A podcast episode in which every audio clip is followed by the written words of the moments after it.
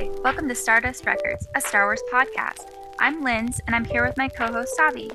Before we get started, we wanted to tell our listeners that we are in full support of the SAG AFTRA strike that is currently going on in the industry. We are monitoring the guidelines very closely and carefully, and as we do that, we are currently putting a pause to our Star Wars visual media coverage of past, present, and future projects. We will include ways you could support those on strike when we post this episode. For now, we will only be covering what has been told to us by official representatives is okay to cover as a podcast, which includes comics and books. Now, without further ado, let's dive into our discussion of Rise of the Red Blade by Delilah S. Dawson. We will be covering part two this episode as the book is separated into three different parts. So, part two opens with Iskat learning to hide her training. She's decided that um, after talking with Kizo, that she's decided that she can explore and expand her skills on her own. She doesn't need um, anyone to tell her if she can or can't do it. Um, she's just going to do it.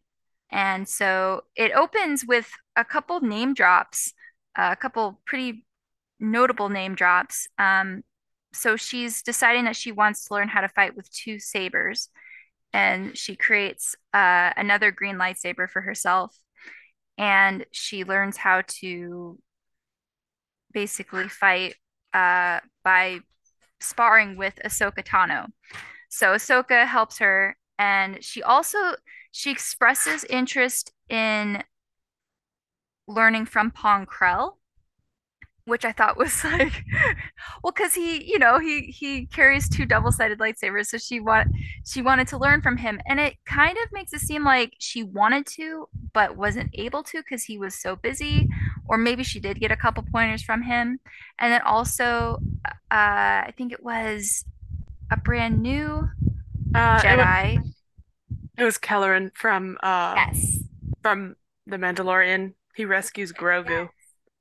Yes, Calvin makes an appearance, and so um, he also helps her a little bit, which I thought was really cool because now I think that's the answer to a question I had before we started reading this book. Because um, editor Tom at Del Rey, uh, he said that there was something that they needed to go back into the book and edit into the book that was like new information, and I'm pretty sure it was Kelleran being added into the book, which I it's like, oh, okay, that's probably that's probably what it was. So it was cool to get that answer.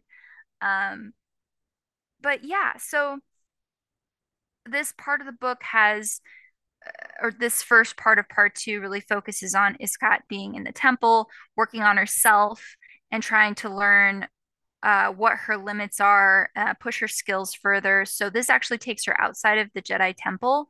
She, I don't think she tells anyone that she's going. She goes outside the Jedi Temple. She goes and finds an abandoned warehouse and just practices there. Um, which you know, I guess props to her for like taking the initiative, but also like she didn't tell anyone. She's becoming more and more secretive, and also being starting to be very good at um I think she always was, but she's hard to read. And we see a little bit later in this part too that she's um, even some of the people who seem to know her tell her like that she's hard to read. So she's learning to hide her heart and put on a front and hide the things that she's doing. But she thinks that she's doing it because she has to. Nobody else is training her or wants to train her. And nobody's listening to her. So why would she even be her true self because every time she's been her true self, people shut her down. So what do you think about this first part? Or this first part of part 2? Um I thought it was noticeably uh like her her change was becoming really noticeable in a way and it's sad because a lot of the personality traits that she was kind of gaining or expanding on was was like personality traits that you would expect in an inquisitor. And like here on page 155, it says she learned to live on less sleep, learned to thrive on it. The nights were her only taste of freedom, blah, blah, blah. So it's basically like it feels and and later I won't get too much into it because we're gonna go through, you know, all of part two, but it like the Grand Inquisitor tell I almost said spoiler alert, but I hope you're not listening to this if you haven't read it and didn't want to be spoiled.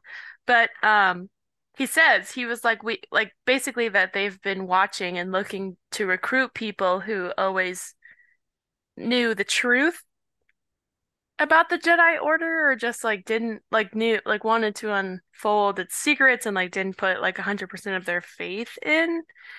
So later on that page it says that like a lot of Jedi masters and you know Jedi in, in general were dying. And you know Iskat attended all of the funerals.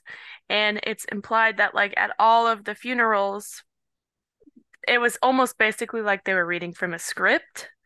Mm-hmm. so it never really felt like truly genuine to got like it's like they were reading off of a page rather than it coming like directly from the heart and she like wonders what these Jedi think that when when they are dying and you can tell that the more she talks to Hizo, what is his name? Hizo?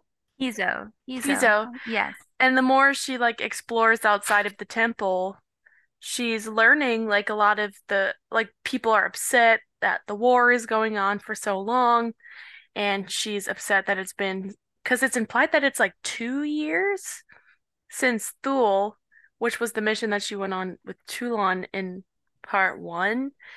So it, it seems like it's going on for like a really long time and she's learning and like uncovering all of these truths that she is figuring out. And moving on a little bit, like when she goes, when she's asked to go out into the field with Tulin, I always forget how to pronounce his name, but uh she like uncovers a truth in him too. She's she sees him kind of express rage and she didn't she didn't know that like he had that that he was Mm-hmm. capable. She calls it an un-Jedi reaction. I remember. Mm-hmm. Yeah. Yeah. She sees things as, I don't want to say as they are because definitely everyone has their bias, but I think part of why Iskat sees so much and has these feelings of, or she's she's disillusioned. She's disillusioned. She is not um she's not buying it anymore. Um, and I don't know that she, and I love the way that Delilah writes this, but it's like, I don't, you can tell that you, she's thinking these things, but she's still going along as she's a, as if she's a Jedi because she still believes she is a Jedi and, and she is, but you can tell that she, it hasn't fully clicked with her yet. And so she's like really starting to question everything. And so, and then she's talking about how she's so lonely and I just feel so badly for her. It as as, as sad as it is to read it, I I'm so like I don't know what the word would be. Delilah just writes mental health or mental mental issues really well, I think. And we've mentioned this before, but it's very much you can find yourself somewhere in this book, uh, somewhere along the way. You can see yourself you know, I can see myself in certain uh, issues that Iskat faces. And so, yeah, I just, I kind of went off on a rabbit trail there, but I love the the feelings that come from this book. And I love how Delilah writes how Iskat feels about what's happening around her. Yeah. Well, you know, going back to loneliness and stuff, like she, in a way, has really always experienced it since uh, what happened with Tika in the columns. And uh, and then now with Tulin, like he's essentially ignoring her. And then now they've been placed on this mission together, and you know they can't ignore each other because they're working on it together. But there's a part with Captain Spider. She's like studying him or whatever. She's she's she's commenting how, you know, the last mission that she went on with Captain Spider, you know, he lost all of his men except for one. So he is kind of weary of her. And it's almost like a mirror of what happened with Tiga. Like it this just keeps following her. Like people are judging her based off of you know mistakes that she makes rather than you know what she's done right or like what she's shown. And she mentions that after Tulin kind of takes the takes the credit for the success of the mission. She says, Funny how I'm always lucky when it's life or death. And then she says, It was as if she was tapped into some sense Tulin and the rest of the Jedi didn't have. Like she knew things they didn't and had hunches that went against their staunch denials. And yet, when she was proven correct, they didn't celebrate her. They just tried to shame her for it. Like she successfully like Thule was a success because of her, and so was the extraction of the of the Azulin. And yes, Tulin covered up for her, but it just feels like like to her it felt like he was taking the credit. But he says to her, which I feel like will be an integral part in the story later, like he says to her, we need more we need more Jedi like like her. Like people aren't making the same decisions, but she is. So he kind of protected her, but of course it didn't feel like that. And then, you know, when Order 66 happens with Captain Spider, like she is so quick to leave Tulin behind. But I feel like like we know that Tulin is going to become an Inquisitor. And it's difficult to like it's difficult for her to see that he would also fit that mold as well. But like I've also sensed what I've sensed in Iskat and Tulin, like he also fits the mold to be an Inquisitor. I don't know. What do you think? Yeah. No, I agree. I think that he has a lot of those traits. Um, we're not, we haven't moved on to part three yet, so we don't know how he fits into that. But um, like you were mentioning earlier, she has seen rage in him. Some of the ways that he responds to her are very, I guess you could say, un-Jedi like. Um, I think he's he is not as disillusioned as her, but he's definitely on the way there because of what he has seen and experienced. He's seen and experienced things that she hasn't because he's been very active in the war effort. He's been on a bunch of missions, but in being on a bunch of these missions, you can tell that he is tired. Like when they go on this extraction mission, she's saying how she wishes there was more information, just like how she had wished for more information on Thule. And he like goes into this whole spiel explaining to her like there is no other information. And can you and he like explains how the intel comes down to him and and explains that like this is it and they just have to trust their the force and their intuition and their gut and then you know Iskat's like but we could have researched the planet like we could have had more information on like what that's like and so she's right but also he's like I don't you're asking for something I don't have we're not keeping anything from you and you know we know you and I know and the audience knows readers know that this is all because of, you know, Emperor Palpatine. Like he is the one that is controlling the flow of information and the information that they do or don't have. And so it's, you know, again, like we discussed in the last part, it's so frustrating to know that like they're helpless and they're just being controlled. Um, but yeah, um, Toulon, he,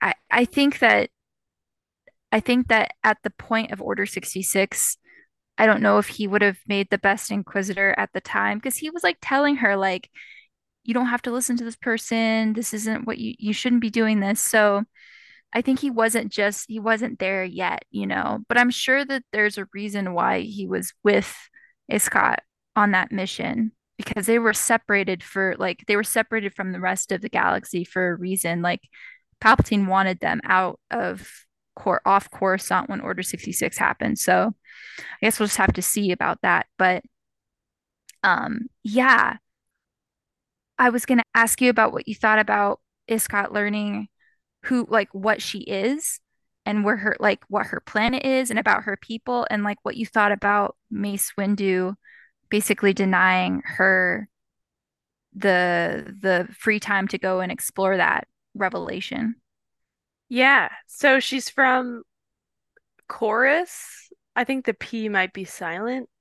hmm And we kind of learn about that planet that it's they're they're not like technical technologically advanced, so they don't have a way of like traveling off world. So I do wonder how they discovered Farah and who we learned is her mother, like that was confirmed. And Iskat, uh, but when she first she lies to Mace Windu, right? She says like, "Oh, I'm just gonna finish this Oh mission." yeah, yeah, that's what it was. She lied to him. But So I he but he yeah. so I do wonder if he could sense that she was lying, and that might have been why he said no. Because he does mention like we need to leave our past behind us, and I know that like Mm. Master Vey was, you know, dead for a while, but like she just said that she wanted to finish a mission. Like she didn't say that she was gonna like do it for nostalgia purposes. Yeah. So yeah, I was I don't know. That's how I felt. Like I was wondering, like I genuinely think that he felt like she was lying and he didn't want to like call her out on it. Although Yeah. Mace Windu isn't a man afraid to call somebody out. That's true. That's true. And I think now that you say that, because now that I recall that that that she was lying to him, um, it's funny that her next sort of internal introspection about it, right after she, you know, grabbed her fruit and left Mace Windu at the table, she said the irony of it all was that if they would have just told her the truth, she wouldn't have to keep asking. The curiosity was killing her. It was such a simple question, what happened to a specific Jedi? And yet it was clear the answer was being purposely hidden or perhaps or possibly erased. She just lied to him, but then she's like, if they had just told me the truth. So it's like they're sensing deception from her, you know, but and then she's upset that they're just like, you know, she's not making the connection. Well, there was this crazy a quote that he said where I was like, this is so true in person. Like this is so true in real life too. And let me find it. If it was merely unimportant, what would be the harm in telling her? To Iskat, their residents made it seem as if something unsavory had happened. Telling someone not to ask a question never made them stop asking that question. It only made the question bother them more. And I was like, oh my God. Delilah really hit the nail on the head with that one. Yeah, yeah, that's literally the second half of the quote I was reading. Yeah. Um, So I was like, like, holy crapola. Like, I feel like that really, yeah. What were you gonna say in response to that? no, Sorry, I feel like I interrupted you. no, no, no. Uh, yeah, it, it just it is so true. It's like with um with children, it's like you don't just I I I remember when my mom was raising me, um, as I grew up, she one time told me that she when she was a girl, her mom would say when she questioned her mother, not in like a disrespectful way, but when she would ask her mom, you know, to clarify or why do you want me to do this or why can't I do this, her mom would just say, because I said so. And it's sort of the same thing, you know, don't, you know, don't question me. But it's like if you don't get an answer, you're gonna feel you could at the at the most get rebellious, but at the least, you know, just feel like I guess I'm unimportant and my questions don't matter and I shouldn't ask anymore and I should just close myself off. You know, it is so true that it can be applicable to like us in real life that to be shut down and not given answers for what seems like a simple question um yeah definitely just kind of like leaves you feeling icky inside. Another thing that I thought was pretty interesting too is because there's so many people in Iskat's life that keep reappearing throughout the story. And one of them is Master Cleflin or Clefin. Um, he was Sember's master. So she's he's like, you know, her grandmaster, grandparent figure, I guess you could say. Um, and he has been training with her off and on. And there's a point where they're sparring and they stop because he's like, Oh, I'm an old man. I'm getting too old for this, blah, blah, blah. She goes to put away her weapon and then he attacks her and, like, you know, shows that he has had a lot more. He's been holding back on her essentially. And it almost like just reinforces in her brain that he is basically, um, I don't want to say untrustworthy, but that he has more to him than he's showing and it just reinforces that in her brain that like he's not completely honest with her all the time. And you know you can make the you can make the point that like oh well you have to know how to fight off an attacker at the you know in a moment that you don't expect one and blah blah blah blah blah. But I, I feel like he's been consistent in her mind basically just not being completely honest with her. And also it shows how far she's come as a as a fighter and how she can stand up. She's on par with Masters, and they, keep saying that like she is really good. She's a she's a really good duelist and just in general good at fighting. And we see that when she fights the creature on during the extraction mission. Um, and also, it's interesting that we see Toulon and Iskat fighting that creature together or another creature together, which I think kind of foreshadows that they'll work together in the future as inquisitors. I mean, that they could work well together as inquisitors in the future. Um, another thing too was that Grievous, we know Grievous was on Utapau at the time that they were sent on that mission, yet they were told to go there because Grievous was there, could be there, which is just another, you know, Palpatine tricking them kind of thing. Um, and I'll just add also for this mission, it was really cool to see that there's another Kiffar Jedi. So there's Quinlan Vos, and now yeah. there's this this other this other girl. I mean, she's we had her for a minute. Rest in peace. but but yeah, that, that was really suck. cool. I was like, no, I know she she was so she was. I mean, we didn't see much of her, but she was cool. um, but yeah, that was neat to see a confirmation that there was another Kiffar Jedi in the order. And uh, sorry, I'm just like going through my notes on these different the different things that I that I thought were cool. But I think the one last thing that I one of the last things that I really th I, don't I don't know what the word would be. But basically, we see her being disillusioned with being in the Jedi Order, with the Jedi Order. But she thinks about how if she would have grown up on Karis that she would never have seen the stars. And that was like the most the thing she loved the most about getting outside the temple and going on these missions was being in hyperspace and dropping out of hyperspace and seeing the planets and like seeing the vastness of the universe or the galaxy. And she w- reflected at one point that if she had stayed on that planet and never become a Jedi, that she would have never seen that.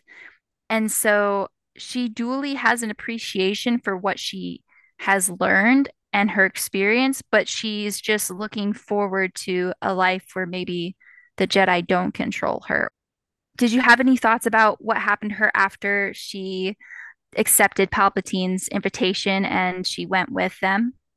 Yeah, I thought it was really interesting that Iskat commented on how it felt so similar to how like the Jedi trials would be. She said, uh, like before the traditional Jedi trials, the Padawans were encouraged to spend a period of time fasting and meditating, which she was doing in the cell. Basically, they stripped her of her weapons, her supplies, and then it says she was only left with her worries, fears, and, and doubts. So it's just interesting the similarities between the two and how she kind of just like laughs at one point because of how ridiculous that it is and how ridiculous that she pr it would have felt if she had been able to complete her Jedi trials. And yeah, basically when it leads into, you know, when she gets back to Coruscant, which is I'm assuming they enter the Jedi Temple and uh you know, the Grand Inquisitor kind of introduces himself to her and challenges her. She he says he's he admits he's like the Jedi, and I mentioned this earlier, but I'll mention it again because now we're on this part. The only Jedi who were spared were the ones who saw through their lies, meaning the Jedi's lies. So that there's like how many Inquisitors that we know of? Like we go up to seventh, eighth, and then ninth. There's 10 Yeah, that there's a 10th brother.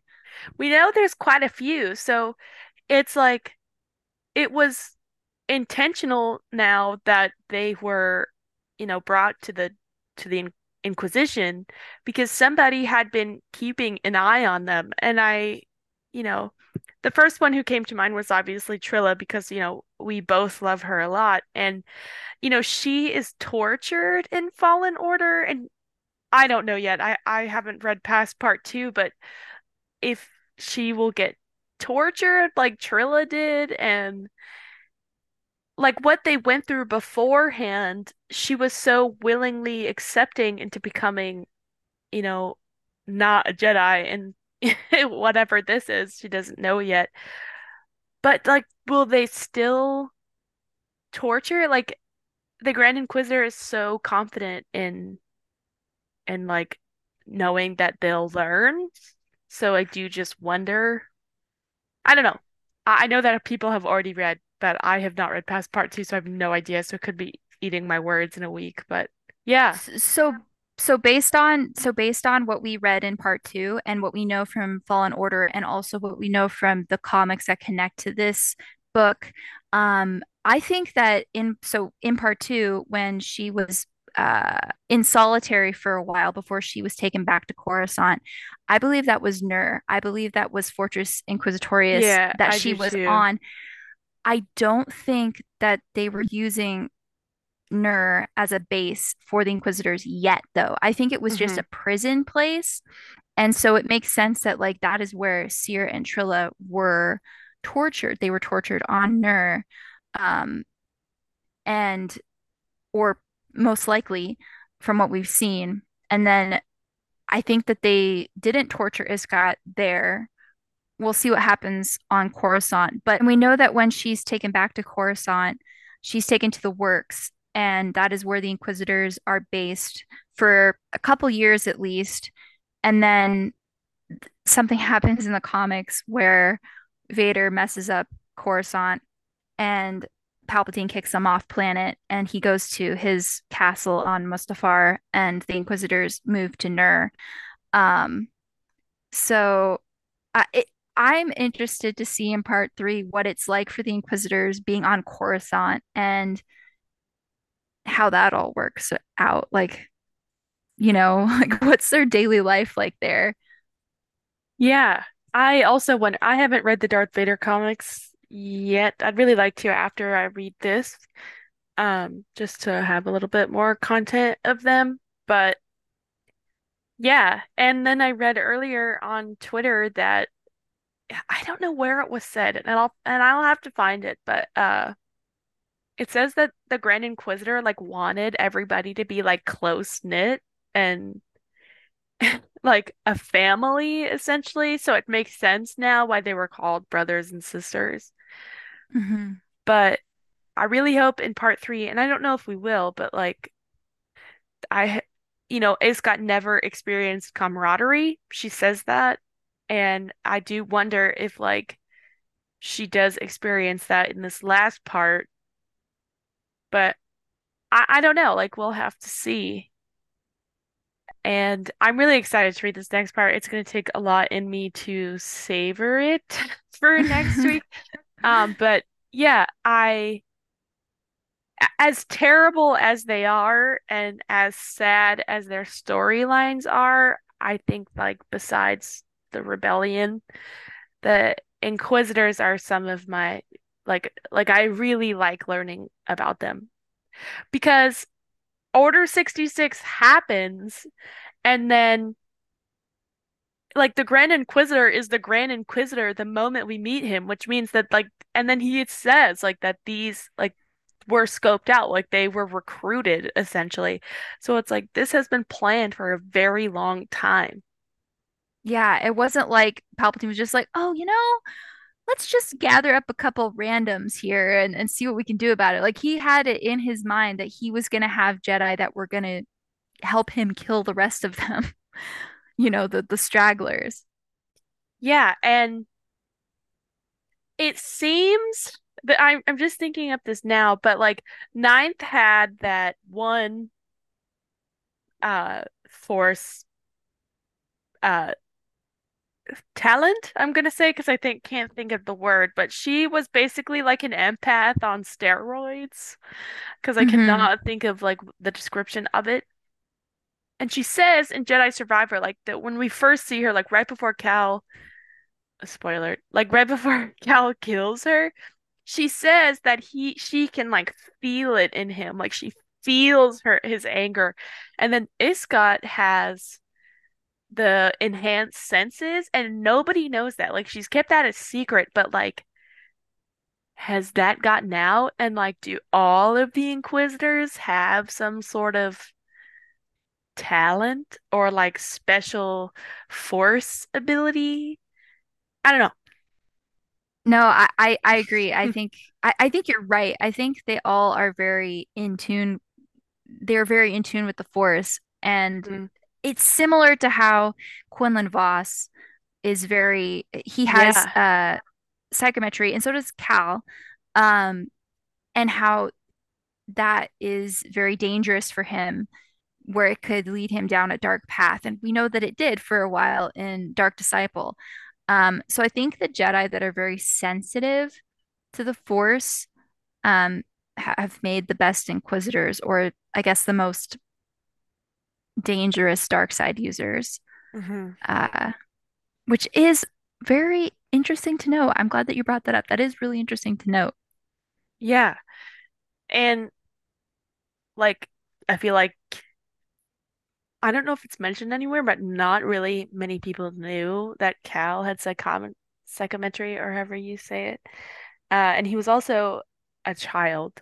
But like would if people knew, like would people have like would the Inquisition Inquisition have recruited him? Would they have recruited Quinlan or anyone? I don't know. It, I do feel I do wonder if somebody knows about Iskat's talent.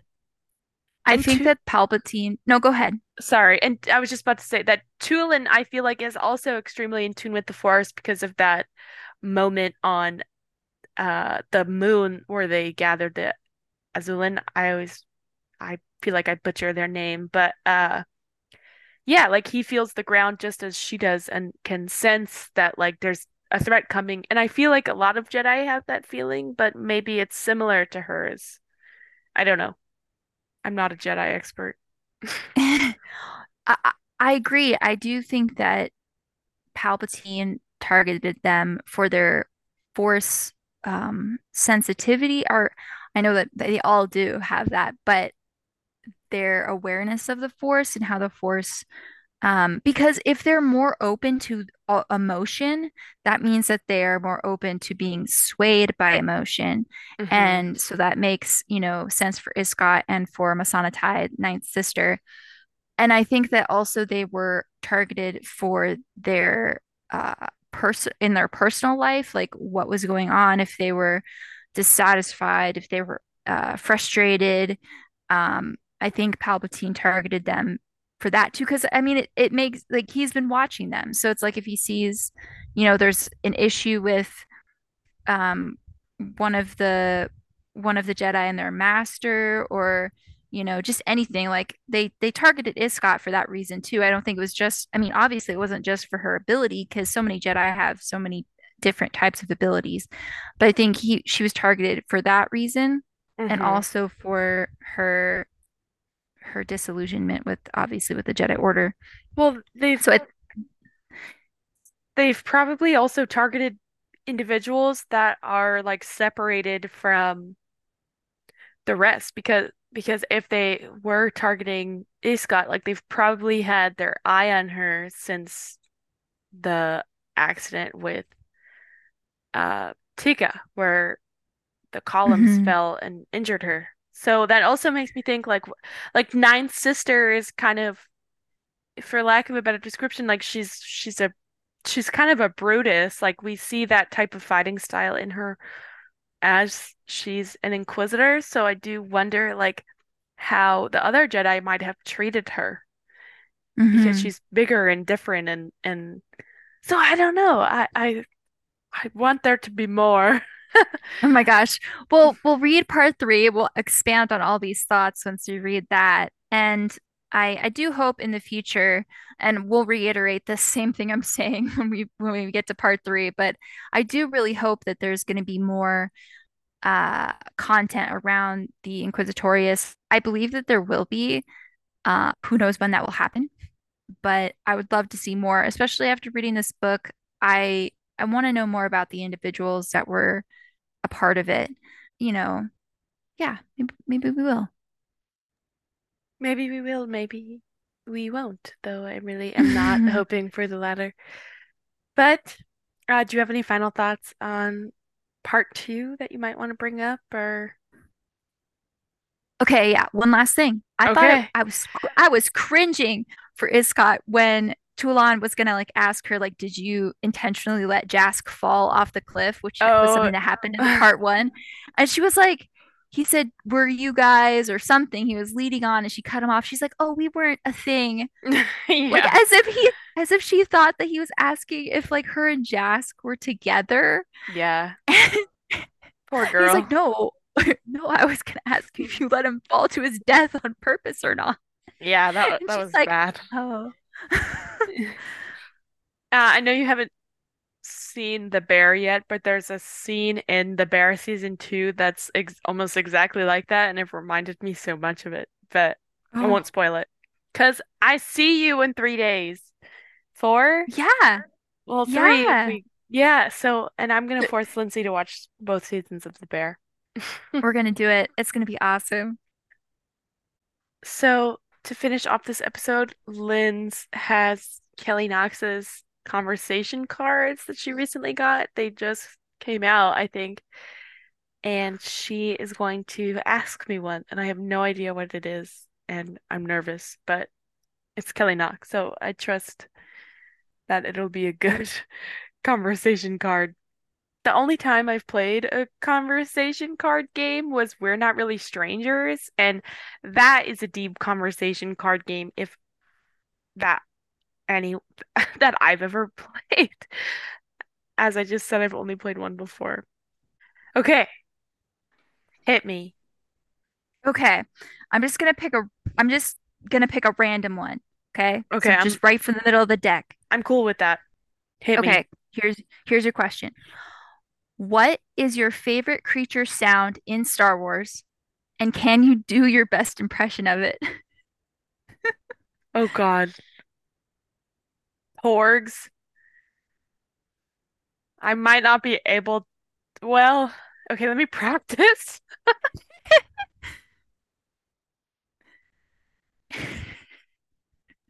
Okay, this is so embarrassing. Okay. Can you well you pick one too. I don't want to just do it by Oh, myself. No, I I've got one. I've got one. Mine is uh the the uh oh my gosh, Tauntauns. What sound did I make again? Oh yeah. Okay, well mine was a porg, so Oh my God. That was so good. they're really I love porgs. Uh, see, a Tauntaun's way more embarrassing. It's just like They do sound like it's somebody like struggling to say something. I I don't know. Like or like like you've like the Snoopy uh the Peanuts teachers where they're just like "Rah, rah, rah, rah, rah." Yeah, you have to add a little bit of like wateriness into that, but yeah, that's Oh, essentially it. yeah. Okay, wait, do do one more for fun. Okay, okay. Um, okay, okay, here's one. So here's another. You have a special comm link that can connect you to just one Star Wars character. Who do you choose to talk to? Oh God. Cal. Cal. I feel I like was he'd be funny as hell. It'd He'd be be so so funny. fun. Yeah. Or I was thinking Zeb. Zeb or Cal. Okay, my first thought was Trilla just because of like remembering the Comlink conversation with her Oh in yeah. Fallen Order, like how she like hacked in and she was all sassy. Um, but honestly, Ezra would also be a good one. he would be a good one. I'm looking for Deals like a nice deals on deals. I'm sorry. Go ahead. uh maybe I want someone who's like gonna be my friend, who doesn't mind if I talk to them. So yeah, Cal's a really good choice. We're just gonna go with Hondo. I feel like he could tell me so many stories. I'd He'd just be be like, "Hey man, what's up?" And he would tell me like this tall tale of how he like stole spice from somebody. that's awesome. I also feel like Skoova. Yes. Skoova. Okay, Skoova and Hondo in the same room together, I feel like would make it explode. I want to be in that room. Yeah, me too. I don't mind if the room will explode. I need to be in the room with Skoova and Hondo. Skoova. Man, I miss Skoova. I haven't played Jedi Survivor in a while. I need to do Me another neither. playthrough. Ugh. We'll have ah. to do like a, a another review. We'll like play again or something and yeah, review it again. especially now because we have like opinions on the characters that have grown. Exactly. But for now, uh, you can find us reviewing Rise of the Red Blade. Uh, we'll do part three, which I think is the last part for uh, this review series that we've been doing. So you can find us at Stardust Records on Twitter and Instagram. That's Stardust Records, but without the O. And you can find Lynn's at A Cosmic Love on Twitter and Rebel Risen on Instagram. And where can you find me? You can find you on Twitter and Instagram at andorisms. We will see you next week for another episode of Stardust Records. Bye bye. Bye bye.